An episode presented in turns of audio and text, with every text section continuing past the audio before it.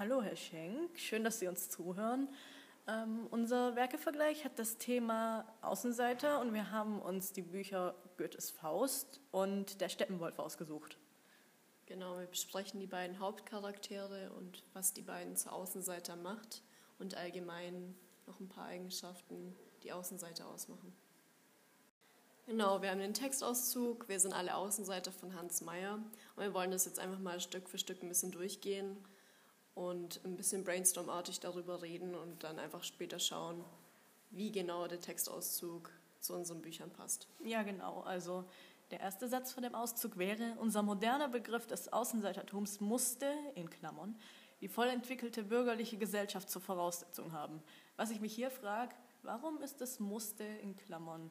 Ich meine, es ist doch immer noch so, dass es eine voll entwickelte bürgerliche Gesellschaft geben muss, damit überhaupt jemand ein Außenseiter sein kann, weil wenn es nichts gibt, wo man außen stehen kann, dann gibt es auch keine Außenseiter. Ja, genau, es ist ja immer noch so. Es ist immer so, wenn man nicht zu einer Gruppe gehört, zu einer bestimmten Gruppe, dann ist man Außenseiter. Ja, genau. Bisher hatten wir nur von den bewussten und willentlichen Außenseitern gesprochen. Ähm, das ist ja eigentlich so, man kann sich entweder aussuchen, ob man Außenseiter sein möchte oder nicht. Ich, ja, eben. Zum Beispiel, wenn man in der Klasse voller Pferdemädchen ist, dann denkt man sich vielleicht so, okay, dann habe ich halt nichts mit denen zu tun, aber es ist besser, wie mit denen rumzuhängen. Ja, eben. Dann bin ich das bewusst. Aber wenn man das unbewusst ist ja, das und die Pferdemädchen einen ausschließen, dann ist schon scheiße. Das Unbewusste ist fast irgendwie noch schlimmer, weil man ja. einfach nichts dafür kann und dann einfach, einfach, wenn man einfach nicht in die Gruppe reinpasst. Und die man, einen ausschließen. Ja, genau, wenn die einen dann ausschließen, obwohl man selber nicht daran schuld ist. Ja, das ist schon echt bitter. Das ist, das ist schon hart. Also, ich vorstelle, Pferdemädchen sagen, nee, ja, passt hier nicht rein. Wir wissen alle, Pferdemädchen sind bösartig. Und ja, wie gesagt, man kann es sich aussuchen, ein Außenseiter zu sein, aber man kann es sich auch teilweise nicht aussuchen. Manchmal wird man dazu gedrängt, also manchmal wird man in die Außenseiterrolle reingedrängt und das ist dann ziemlich scheiße, würde ich sagen. Sie waren Figuren einer Grenzüberschreitung. Ja, also Außenseiter überschreiten grundsätzlich irgendwelche gesellschaftlichen Grenzen. Um aufzufallen, teilweise. Also mir kommt es immer so vor, dass Außenseiter teilweise sich anders und auffällig verhalten. Und das kommt einem so vor, als wäre es so ein Schrei nach Aufmerksamkeit ja, oder damit, Hilfe. Damit sie irgendwie speziell sind, weil sie sonst wo nicht genug Aufmerksamkeit oder bekommen. Oder einfach, weil sie.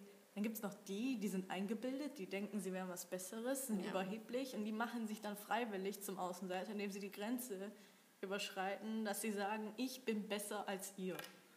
Ja, die steigern sich dann so richtig da rein, dass sie sich denken, ja, ich bin besser und ich will gar nichts mit, äh, mit euch zu tun haben. Und die bleiben dann auch darin so ein bisschen, ja. da so ein bisschen stecken in diesen Gedanken. Aber ich finde, wenn man Grenzen überschreitet, muss man ja eigentlich damit rechnen, dass man auf Ablehnung stößt. Ich meine, stell dir vor, ich gehe jetzt nach draußen und fauch irgendwelche Passanten an. Das ist eine Grenzüberschreitung, damit mache ich mich zum Außenseiter ja. und ich muss damit rechnen, dass die Leute denken, was ist schon mit der los? Oder du wirfst im Unterricht mit Stühlen und Linealen um oh, dich. Ja und keine Ahnung, drohst Leuten mit einer Schere denen die Augen auszukratzen. Da, da braucht man sich jetzt echt nicht wundern, Aber, dass man ausgeschlossen wird. Ja, ich glaube, mit Grenzüberschreitung ist vielleicht auch gemeint, so jetzt gerade auch von unsere Bücher bezogen, dass ähm, die Charaktere vielleicht auch Grenzen, also ihre eigenen Grenzen überschritten haben und vielleicht aus dem Außenseiter-Ding rauszukommen.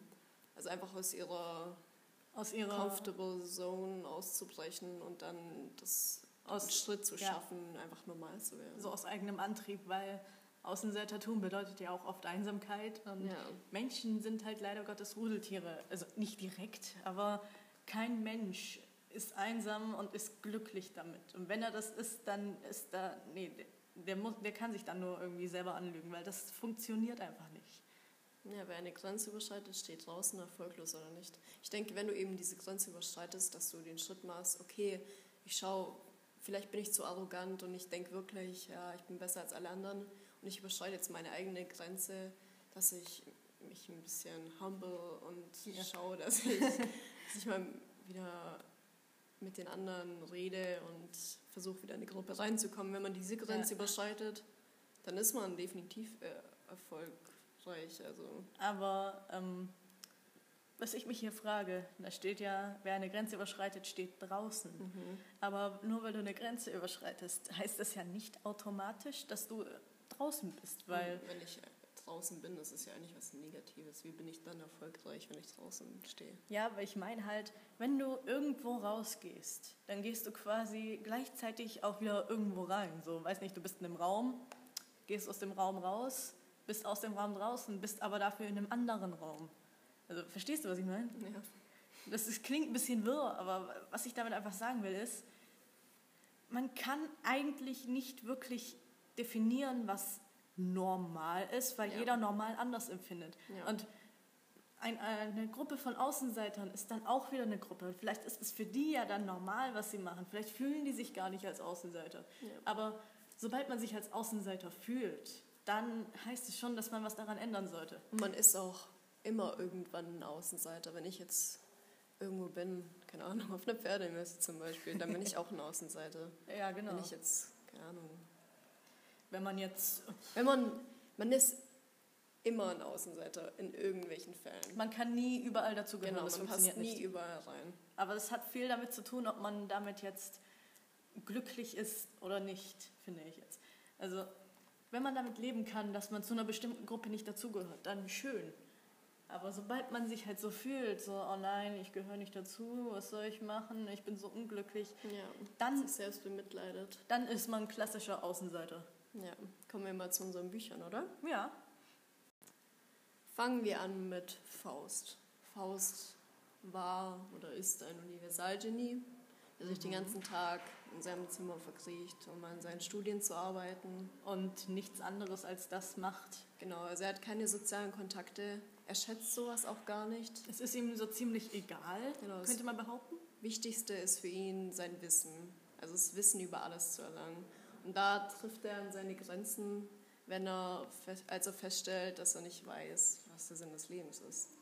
Und er nicht weiß, wie er es herausfinden soll. Er weiß, er kommt mit seinen Studien so nicht weiter und er findet so keine Lösung. Und das ähm, macht ihn einfach so wahnsinnig, wahnsinnig, dass er sogar darüber nachdenkt, sich das Leben zu nehmen, wie man ja äh, auf einer Seite nachlesen kann. Wie hat er das nochmal machen wollen? Ich bin mir gar nicht mehr sicher. Naja, ist er auch grundsätzlich egal. Hauptsache, wir wissen, dass er es machen wollte. Also man merkt, er war depressiv, er ist wahnsinnig geworden. Klar, wenn man keine menschlichen Kontakte mehr hat, dann endet man halt irgendwann mal. Ja. Und dann ähm, kommt eben Mephisto ins Spiel.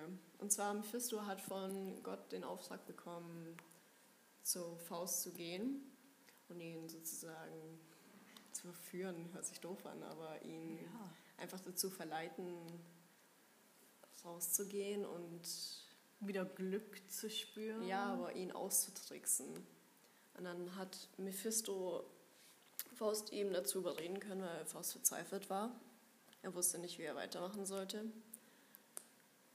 Und Faust war dann einfach so am Ende, dass er dann diese Grenze überschritten hatte, so Ja. wie wir es davor drüber geredet haben.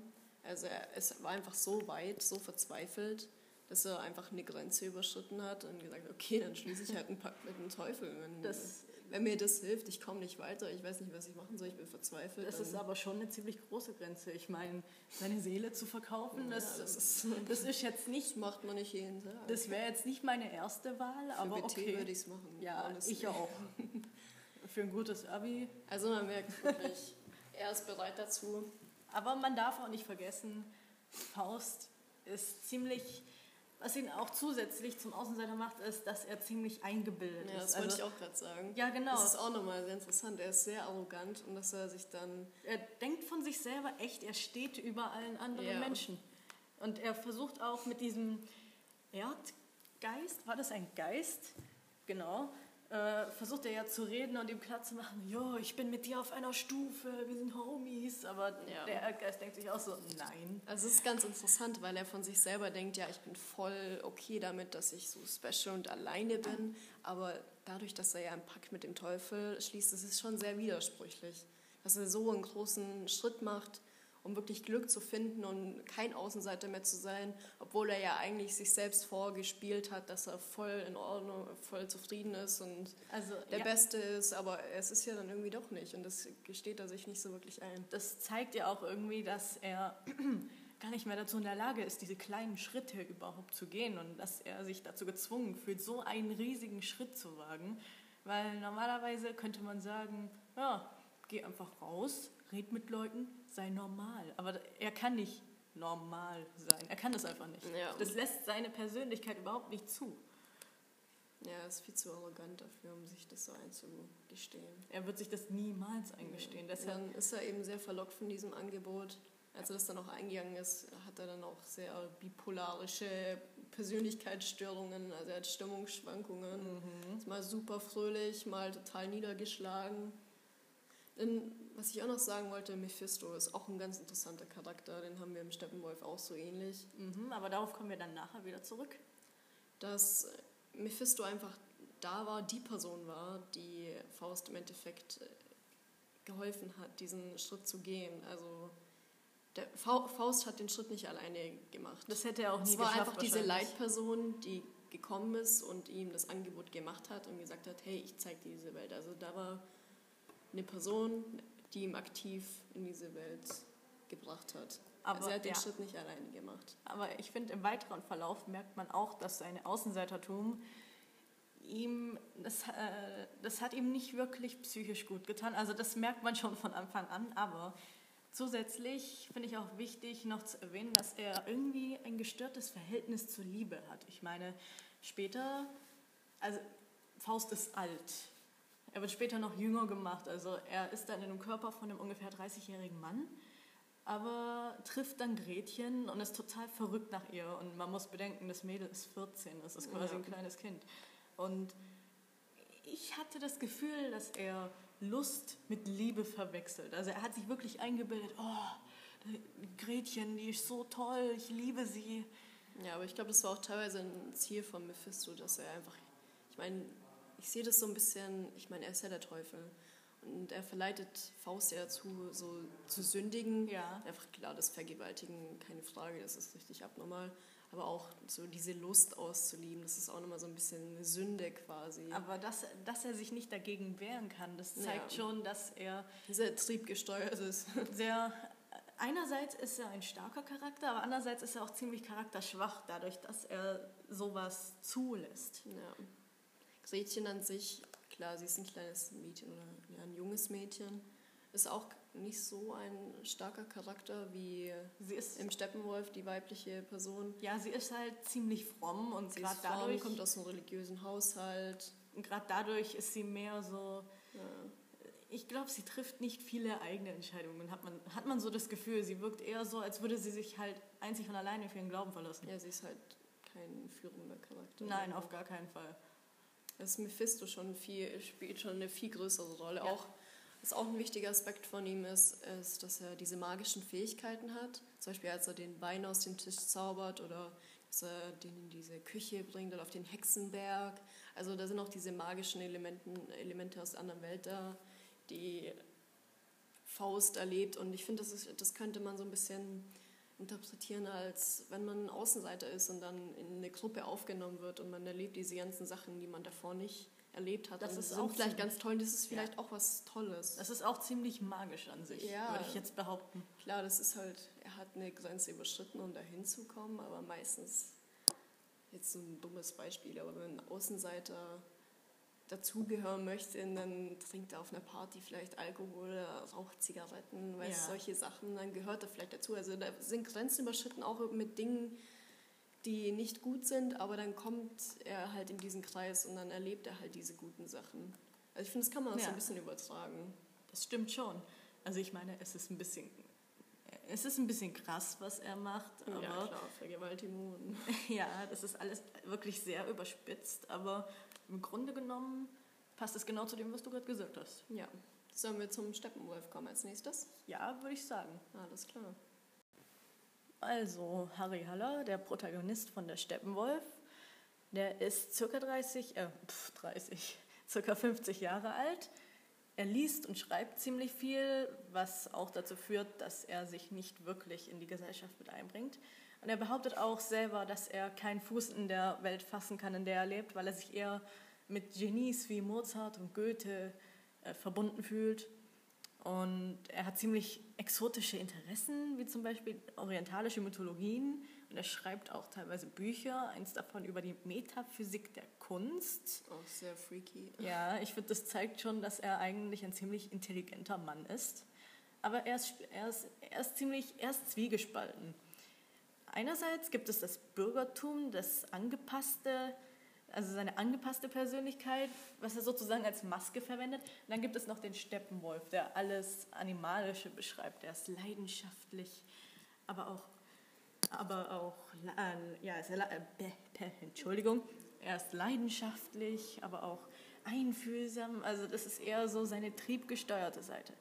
Und gerade, dass er so zwiegespalten ist, das zeigt eigentlich, dass er sich in seiner Persönlichkeit sehr unsicher ist, was daraus resultiert, dass er einfach ein Außenseiter ist. Was ich so interessant finde, ist, dass er von sich selbst, der weiß, ich habe diese eine Seite und ich habe die andere Seite. Ja. Das ist erstmal untypisch, dass man gut, ich weiß nicht, wie es ist, 50 zu sein, aber ich denke, es ist halt eher so ein, so ein Teenager-Ding, wenn man so jung ist und man weiß nicht so genau, wo man hin soll ja. und wer genau bin ich jetzt. Also es kommt mir sehr unsicher vor. Weil wenn man genau weiß, wer man ist, dann kommt man nicht auf die Idee, seine Persönlichkeit in zwei zu teilen. Normalerweise sollte sich das zu einem Ding zusammenfügen. Ja, und was auch sehr unüblich ist, dass er von sich selbst so denkt, dass er, diese softe Seite und diese, mhm. diese schüchterne, süße Seite. Das ist voll pretentious. Und Mann. ja, also es kommt richtig...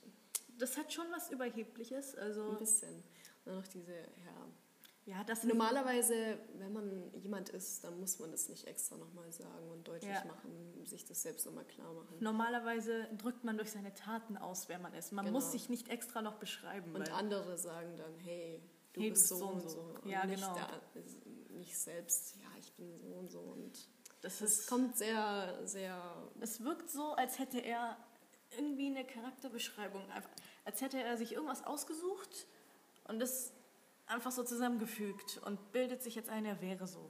Ja, also ist, man merkt schon, da fehlen vielleicht Menschen und Leute um ihn herum. Die ihm bestätigen, wie er tatsächlich genau, ist. Genau, er hat diese Bestätigung einfach nicht und dann muss er sich die halt eben selber geben.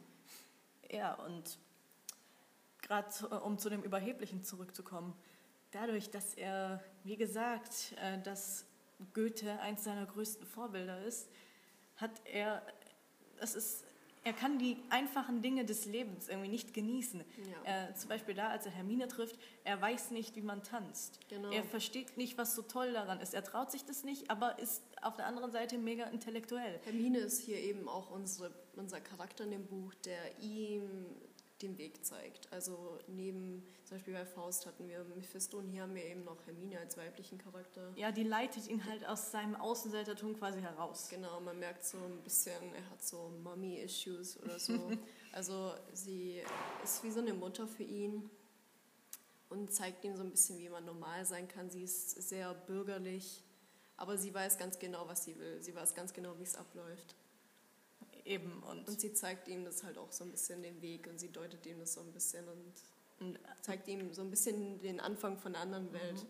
Bevor man, bevor äh, Hermine vorkommt, hat man das Gefühl, äh, dass Harry Haller eher so, der wirkt sehr lethargisch. Ich meine, in der Szene, bevor er Hermine trifft, läuft er ja durch die Stadt und überlegt sich, sich umzubringen. Aber dann trifft er sie und dann plötzlich, boom, dann sieht, dann sieht man plötzlich, oh, da gibt es noch das und das im Leben. Warum kannst du das und das nicht? Warum genießt du das nicht? Warum bist du so, warum bist du so ein Sturkopf und kommst nicht aus deiner Schale heraus, weißt du? Ja, das ist auch wieder ganz interessant, dass wir hier wieder dieses depressive und suizidgefährdete ja. Bild haben. Also das scheint ziemlich typisch bei Außenseitern zu sein. Naja, ist schon vielleicht ein bisschen übertrieben. Ich würde nicht sagen, jeder Außenseiter möchte sich umbringen, aber das sind halt jetzt hier sehr krass. Ja, wenn man darunter leidet, dann kann ich das schon ja, nachvollziehen. vor allem er ist 50, ja, der hat darunter sein ganzes Leben gelitten. Ja, das sind halt so Ähnlichkeiten, apropos, die er mit Faust aufweist. Apropos sein Alter. Ähm, er hatte eine Frau und soweit ich weiß, war die Frau irgendwie geisteskrank. Und äh, sie hat ihn verlassen und er hat alles verloren. Und ich kann mir sehr gut vorstellen, dass diese Persönlichkeitsspaltung dadurch entstand, dass er so viel Leid hat ertragen müssen. Weil wenn man, ich, ich denke schon, dass es einen ziemlich runterzieht, wenn man eine Person liebt, also es war seine Frau, also muss er sie ja geliebt haben, wenn man eine Person liebt, die psychisch jetzt nicht so auf der Höhe ist und die einen dann noch mit runterzieht. Und ich denke, ähm, dieses Zwiegespaltene, das benutzt er, um sich selber vor seinen eigenen Gefühlen zu schützen. Also er nutzt seine bürgerliche Persönlichkeit als, äh, als Schutzwall, um sich nicht, äh, um sich nicht ähm, wie nennt man das noch? Vulnerable, das deutsche um Wort. Nicht äh, verletzlich. Ja, um nicht verletz, verletzlich.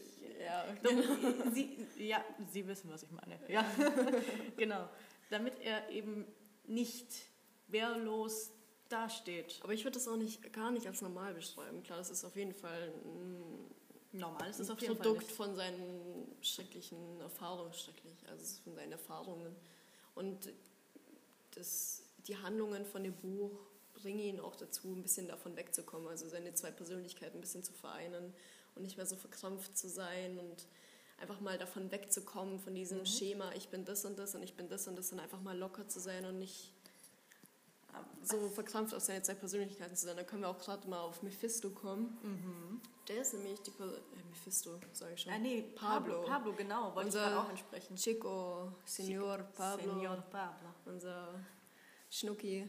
Spagnole. Das ist eben vergleichbar Genau. wie Mephisto, der ihn darauf ihn Ja. einleitet, in diese Welt hineinzugehen. Also wir Ja. haben auch wieder diese Fantasiewelt, wir haben diese, Der diesen Un- Raum im Theater. Aber der, der Unterschied ist, Mephisto verwendet seine Magie und Pablo verwendet die Magie der Drogen. ja, Also- es, ist auch, es ist auch eine Art von Magie. Schon? Also es ist eine andere Art, aber das ist halt die Art von Magie, die wir hier in diesem Buch haben. Also eine Art von Magie ist auf jeden Fall vorhanden. Und Pablo verwendet die auch, was auch interessant ist, zum Beispiel ähm, wie er Hermine sieht, dass er denkt, dass sie erinnert ihn an Hermann und jetzt haben wir auch wieder das mit Pablo, dass er sich denkt, hm, okay, das ist eigentlich ganz süß. Oh, heißer Chico. Also da ist auch irgendwas vorhanden. Da ne? ist irgendwas in ihm begraben, was er noch nie wirklich so erforscht hat.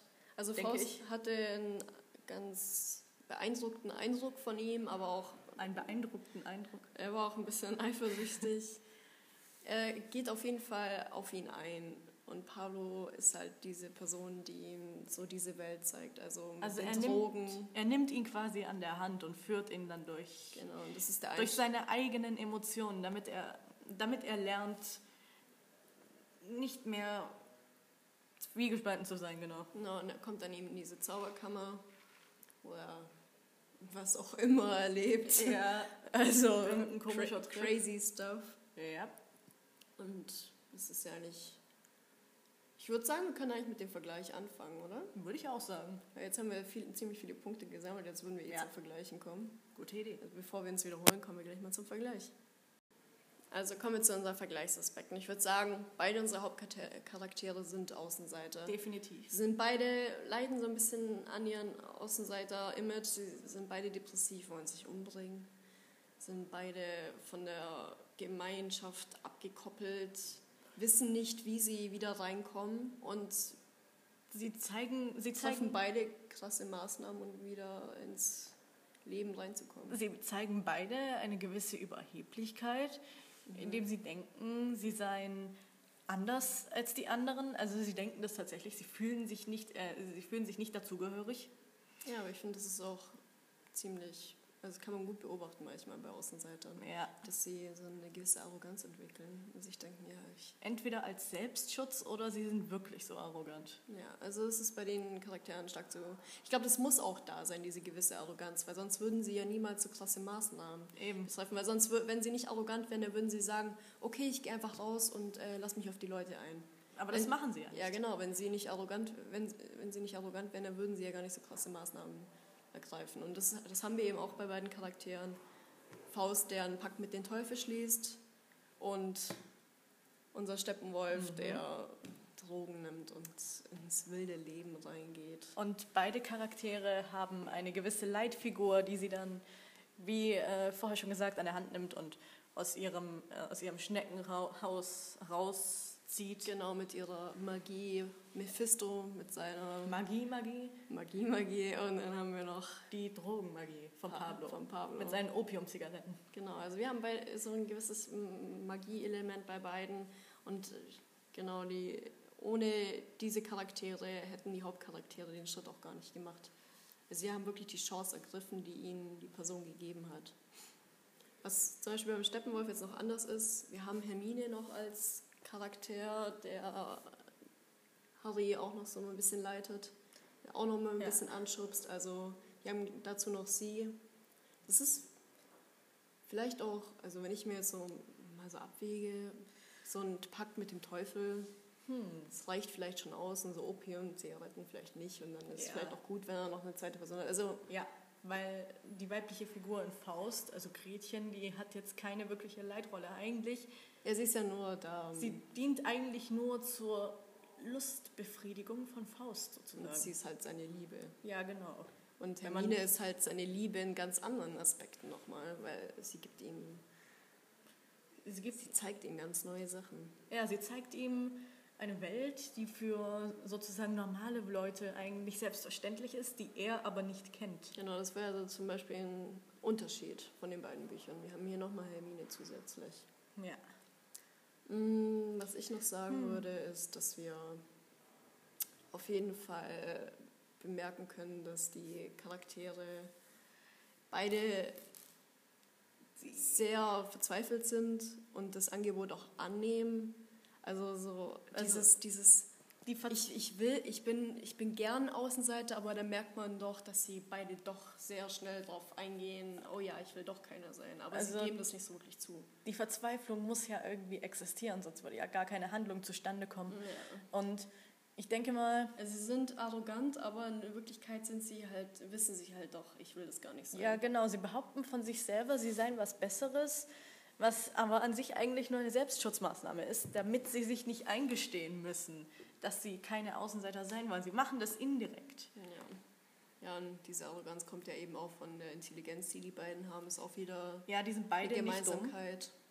Die sind beide ziemlich intelligent, aber trotzdem durch die soziale Isolation sind sie in dem Bereich halt ein bisschen zurückgeblieben, würde ich sagen. Ja. Sollen wir das mal mit dem Außentext ein bisschen vergleichen Natürlich. als nächstes? Okay, kommen wir auf den Außentext ein bisschen zu sprechen als nächstes.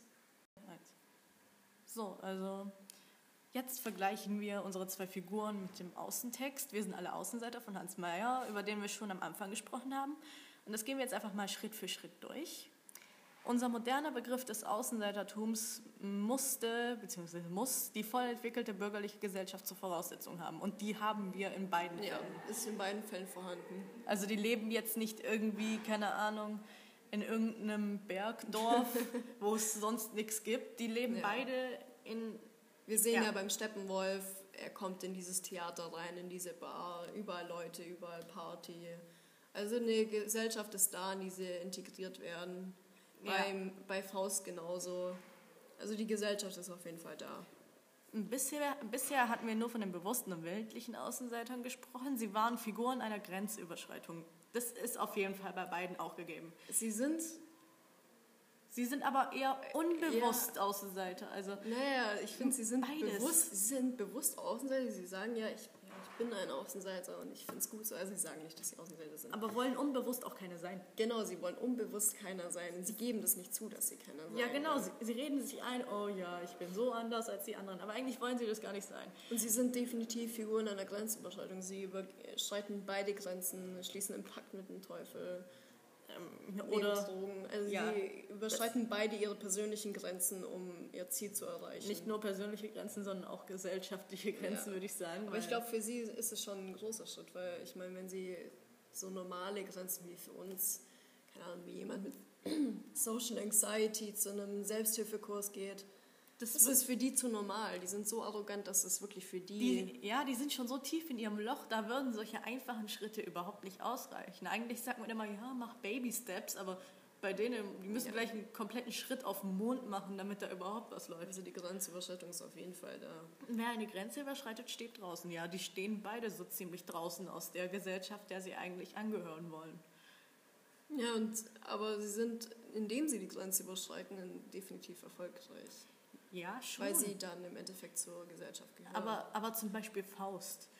Gehört er dann wirklich zur Ja, ist- Gesellschaft? ja, okay. Das- stimmt, stimmt. Er ist dann einfach nur Crazy Daisy. Also ich meine, er befriedigt dann seine eigenen Triebe da, aber das ist jetzt nicht wirklich. Ich Er hat nicht dieses Normale erlangt. Weil wenn man ein Er- Außenseiter ist, möchte man einfach nur normal sein und normal dazugehören und nicht negativ oder irgendwie also auffallen. mit, ähm, mit Mephisto chillen und mit, äh, 14, äh, an den, an den Ja, Höschen von 14-jährigen Mädchen riechen, das ist jetzt nicht unbedingt normal. Ich würde sagen, auf einem Hexenberg an Orgien teilnehmen. also ich würde sagen, der ist immer noch ein Außenseiter. Aber er, Er hat halt irgendwie die falsche Schiene. Irgendwie. das, das ist sowas von die falsche Schiene. So wie wenn ein Außenseiter irgendwelche Leute sieht, so meistens bei Teenagern ist es ja so, dass die sich dann mit den falschen Leuten anfreunden. Ja, genau. So, keine Ahnung, irgendwelche Junkies und, und dann, dann denken, das Kokain cool. unter einer Brücke sniffen. Ja, genau. So und so hat, so hat es Faust gemacht. Also ob er wirklich erfolgreich ist, hm, würde ich nicht sagen. Naja, es gibt ja- Endeffekt. Es gibt ja noch Teil 2 und Teil 3 von Faust. Stimmt, Das kennen wir ja nicht. Aber ich glaube, mit seiner Liebe ist es eben auch nicht so erfolgreich, weil Nicht die wirklich. Liebe kann ich mir nicht ähm, Bisschen, ein bisschen eklig, würde ich sagen. dezent. Also bei, bei im Steppenwolf, Der schafft er es. war, er war ja am. Ende in diesem Room, Raum, Room. in diesem Room. Er war am Ende dort und hat dann eben gemerkt, okay, hey, cool, aber wenn er wirklich nur diese Zufriedenheit durch Drogen erlangen kann, ist er im Endeffekt ein Drogenjunkie. Ja, das eben, Ist das ist- scheiße. Also er hat, er erreicht mehr oder weniger sein Ziel, sich ähm, äh, mit normalen Menschen unterhalten zu können, aber dadurch, dass er das durch Drogen macht, das ist jetzt auch nicht wirklich die Norm. Ne? Also ich wissen ja nicht, ist er nachdem, nachdem er aus diesem Raum rauskommt, ist er dann wirklich, geht er dann raus und kann auf einmal mit Hermine tanzen, kann er dann auf einmal mit jedem lachen und Ja, eben, das wissen wir ja, nicht, wie er labern. sein Leben dann weiterlebt. Also, Also- wir wissen vom Anfang, wissen wir ja, dass er dann aus seinem Zimmer da auszieht, aber wo geht er dann hin? Was macht er dann? Lebt er weiter einsam oder nehmen wir mal an, er kann das wirklich nur mit Drogen erreichen, hat er sein Ziel auf jeden Fall nicht erreicht. dann hat er ein neues Problem? Aber wenn er es schaffen würde, wenn er jetzt, wenn es in seinem Kopf jetzt Klick gemacht hat und er weiß, oh, okay, alles, was ich von bisher gedacht habe, wie ich mich Ja. verhalten muss, stimmt nicht und ich muss einfach locker sein und mein Leben leben. Wenn er das kapiert hat, dann ist er erfolgreich, definitiv. Ja, auf jeden Fall haben sich beide, also eine Charakterentwicklung ist auf jeden Fall da. Ja. Beide sind nicht mehr so wie ganz am Anfang. Sie sind beide auch ein bisschen dieses Bipolares vorhanden, dass sie mal. Sie sind, sie sind emotionaler, sie sind offener geworden. Also Ja. Faust war schon von Anfang an ein bisschen eine Drama Queen, aber, Ja. aber der hat sich halt auch verändert und ja, genau. Wir wissen ja nicht, wie es bei Faust weitergeht, aber ich denke, wenn er einfach von selbst sein Glück findet, ohne Mephistos Hilfe und selbst erkennt, wie er sein Glück erreichen kann, dann wird er auf jeden Fall auch erfolgreich sein. Also die, dieses, Aber- aber- aber dieser. Erfolg ist auf jeden Fall da, wenn man seine Grenze überschreitet. Warte mal Man muss halt nur auf den richtigen Weg machen. Es hieß doch, dass ähm, Faust nur einmal dazu in der Lage ist, dieses Glück zu spüren Ja. und er sonst äh, seine, Seele an, seine Seele an Mephisto verliert. Das heißt, er kommt aus diesem Teufelskreis, wortwörtlich, okay. er kommt da quasi gar nicht mehr raus. Ja. Er ist einmal glücklich und dann hat er halt Pech gehabt. Also er hat versucht, aus dem Außenseitertum auszubrechen, aber letztendlich hat ihn das jetzt nicht weitergebracht. ja, ich glaube, Der hat halt ein bisschen verkackt, ne? ja, er wird auf jeden Fall voll close bleiben. Ja, weil das war der falsche Weg. Und ob das bei äh, Harry Haller der richtige Weg war, das da würde ich jetzt auch nicht unbedingt behaupten, aber es war schon mal ein Schritt in die richtige Richtung. Also ich würde ähm, auf jeden Fall sagen, der Außentext trifft auf beide Charaktere zu, auf, Auf beide Bücher. Fall. Trifft auf jeden Fall zu, es ist eine Grenzüberschreitung vorhanden, sie sind beide von der Gesellschaft ausgeschlossen, trifft zu.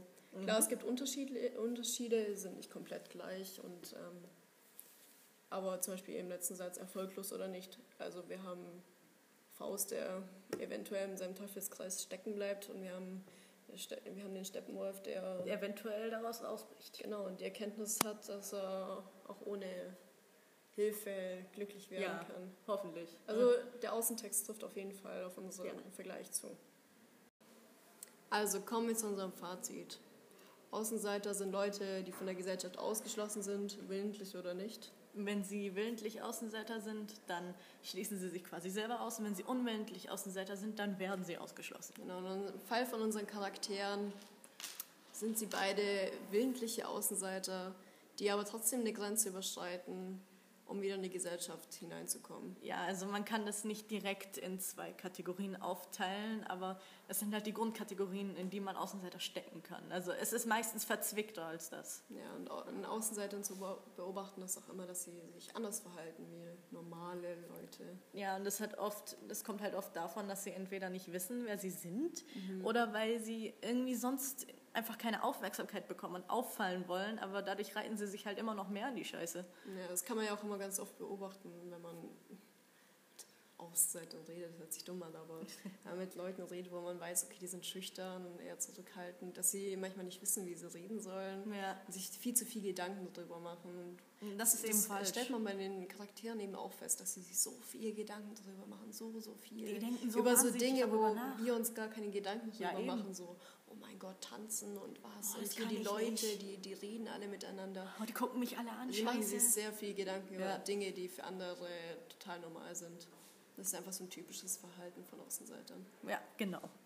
Gut, dann würde ich sagen, das war's jetzt und ich hoffe, Sie hatten Spaß dabei, uns zuzuhören. Ja. Es kann sein, dass es ein bisschen lang geworden ist, aber ich hoffe, es ist unterhaltsam. Ich hoffe, wir haben alle Punkte gut rübergebracht, was wir über Außenseiter denken und es auch ein bisschen mit eigenen Erfahrungen gespickt. Ja, leider.